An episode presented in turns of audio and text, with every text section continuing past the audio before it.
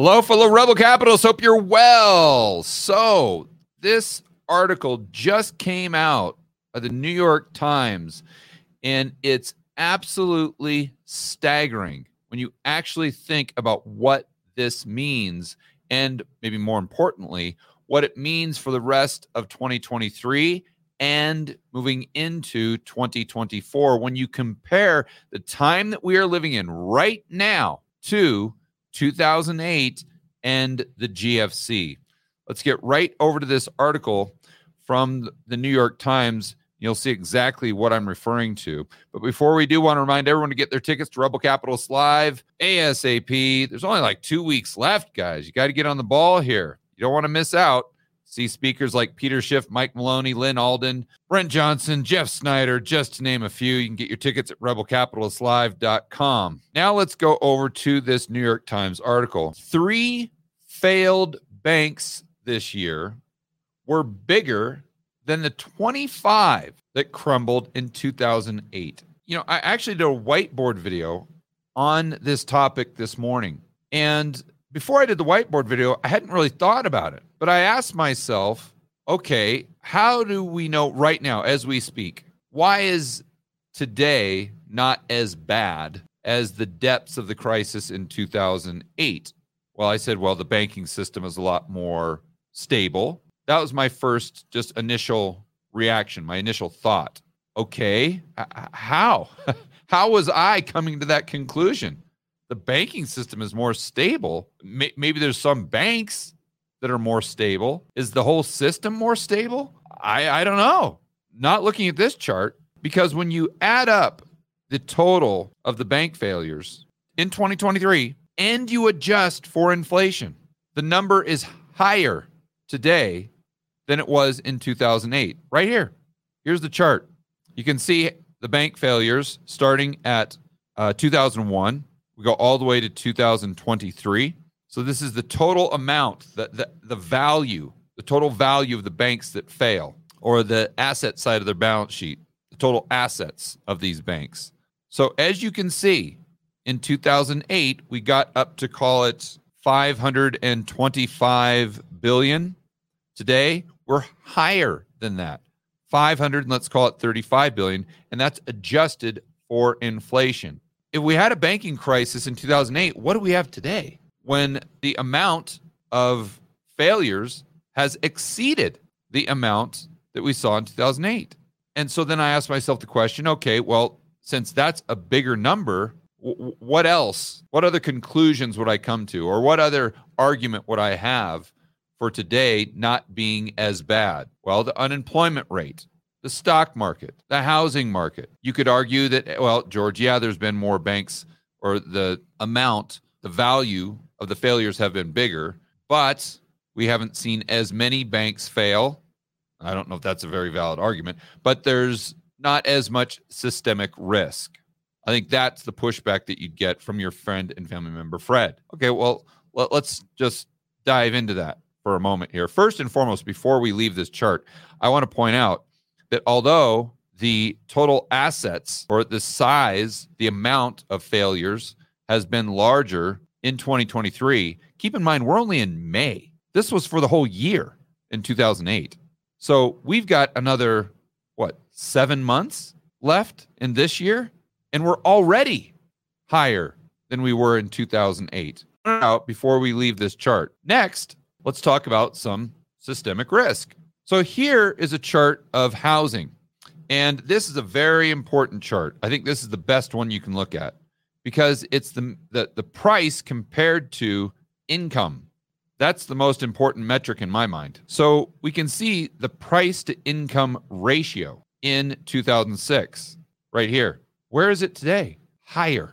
Even though we've seen prices come down recently, it's still higher. In other words, the bubble you want to call it systemic risk, whatever, is greater today than it was in 2008. They say, oh, George, well, the supply side or blah, blah, blah, blah, blah, blah, blah, whatever you want to throw there. Fine, fine, fine, fine. But when you look at the price to income ratio, it's more out of whack today, which would imply it's a bigger problem today than it was in 2008.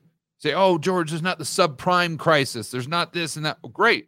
Now we got subprime loans, or excuse me, subprime auto loans. If you say, oh, George, well, that's a lot different than some private mortgages, great. Now we've got commercial real estate, and that's crashing, and not by a little. Here's a price, or here's a chart of commercial property prices. And this is as of April 2020. That, I mean, if we had a, a chart today, it would be a lot lower. It'd be a lot worse than this.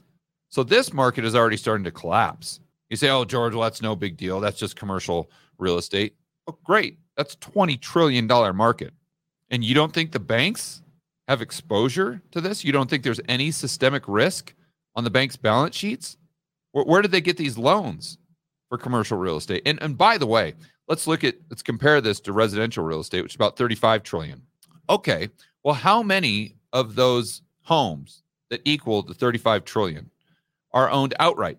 Even going back to 2008, I would say I've done actually whiteboard videos on this. If my memory serves me right, is about 50%. So that takes the 35 trillion number down to let's say 17.5. Okay. Well, what percentage of commercial real estate is owned outright? Basically goose egg because once once you get some equity in there, the, the people the the pros, they're going to strip out that equity. They're going to borrow against that asset.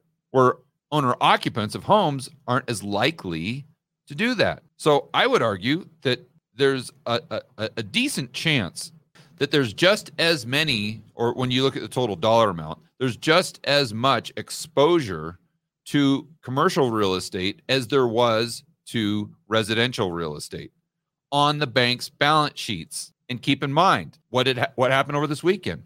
First Republic, they went bust. Why? It was in part due to the fact they had a lot of this commercial real estate on their balance sheet. So are we to assume that they're the last bank that's going to have a problem with this? I think that's a bad assumption. And I think if you assume that, you're whistling past the graveyard. What proof would I give you? Well, let's look at the CNBC homepage right now. Hello, fellow rebel capitalists. Got a quick question for you. Are you someone that realizes we are headed straight for an economic recession, maybe even worse? You also realize that the government is trying to restrict your freedom, liberty, and privacy on a daily basis? We've all heard in the news lately about central bank digital currencies. And it's not a matter of if we get them, it's simply a matter of when.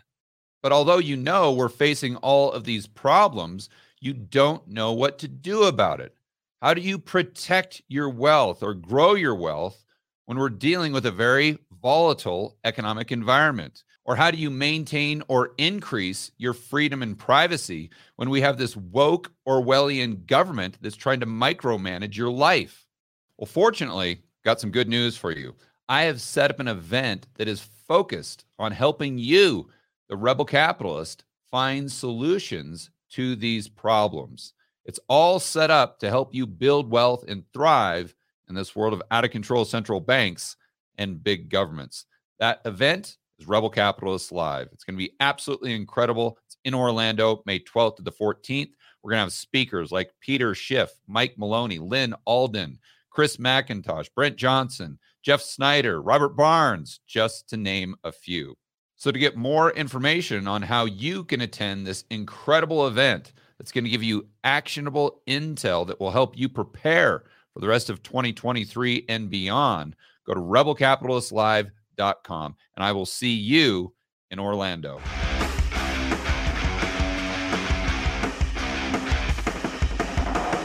Pac West, another one of these banks. Share price falls 30% as regional bank stocks slide to new lows. That's from today.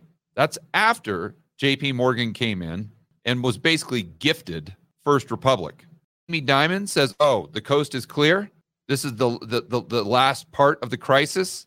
Now, two days later, we've got PacWest blowing up. Now, will they go the way of First Republic and Signature and Stupid Valley Bank? I don't know, but I I would give the odds pretty damn high based on what we've seen. And then after Pacific, What then what? You know, again, we're only in May, guys. We got the whole. And by the way, let's think about the yield curve, and let's think about all of these esoteric curves that Snider talks about that's predicting that the Fed is going to be dropping rates by over 100 basis points by the end of this year. But those rate hikes aren't being predicted until the end of the summer. So think about that. We're only in May.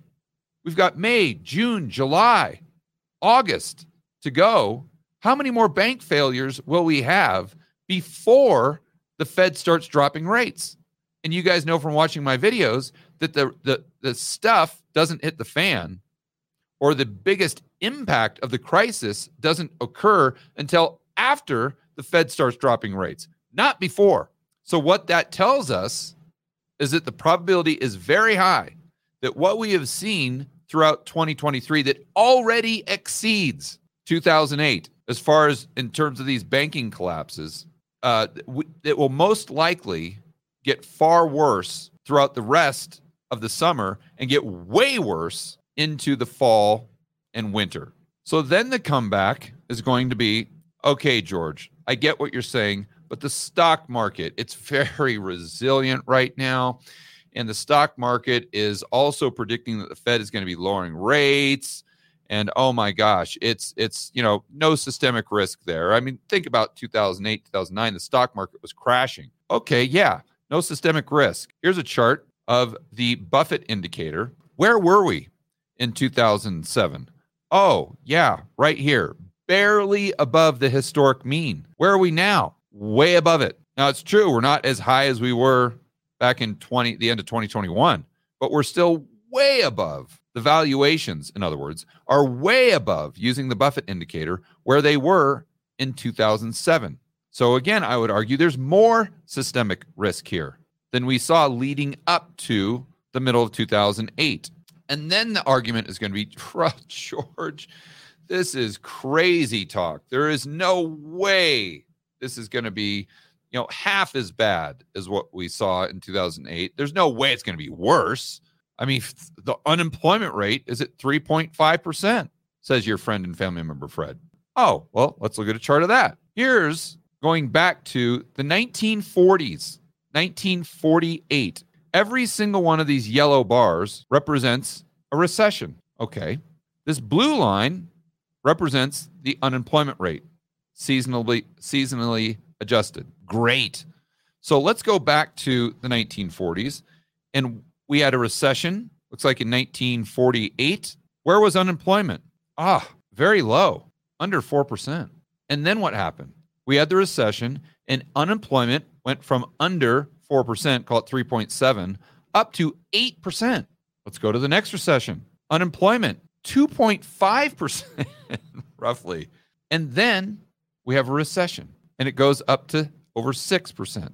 Every, and I'm not going to go over every single one, but I don't have to because it's a broken record. It happens the exact same every single time. Unemployment goes down, down, down, down, down, down, down to where it gets very, very low. And then boom, you get a recession and the unemployment rate spikes much, much higher. Okay, great. Now let's take a step back. And you guys know from watching my videos, you guys know from looking at charts that the recession, the official recession, usually doesn't hit until the yield curve is no longer inverted.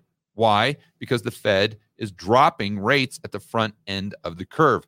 That's when unemployment usually spikes a lot higher. So I've got a question for you. Very easy to answer. Is the Fed going to be is the Fed hiking rates now or are they going to be hiking excuse me, the Fed dropping rates to now or are they going to be dropping rates in the future? Answer, the future. So, therefore, the probability is extremely high that we will see the unemployment rate spike a lot higher when the Fed drops rates. Now, let's assume that they're dropping rates like these esoteric curves that Snider talks about. Let's assume that they're uh, that they're going to be they're going to follow the prediction of these curves, and the Fed's going to drop rates. Let's say in October of this year. Okay, so then they drop rates by 100 basis points.